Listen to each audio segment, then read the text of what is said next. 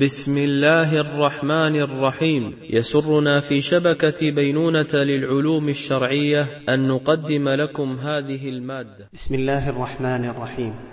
قال الحافظ العراقي رحمه الله تعالى في ألفية الحديث أدب طالب الحديث.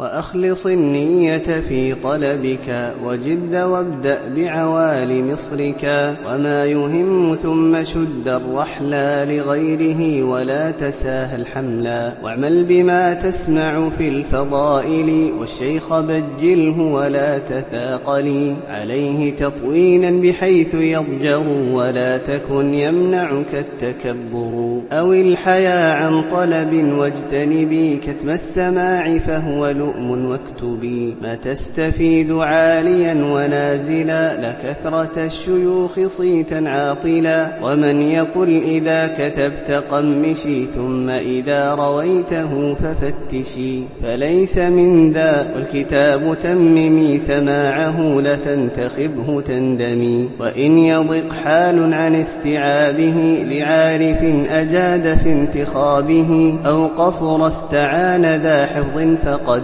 كان من الحفاظ من له يعد. وعلموا في الأصل إما خطا أو همزتين أو بصاد أو طا. ولا تكن مقتصرا أن تسمعا وكتبه من دون فهم نفعا. واقرأ كتابا في علوم الأثر كابن الصلاح أو كذا المختصر.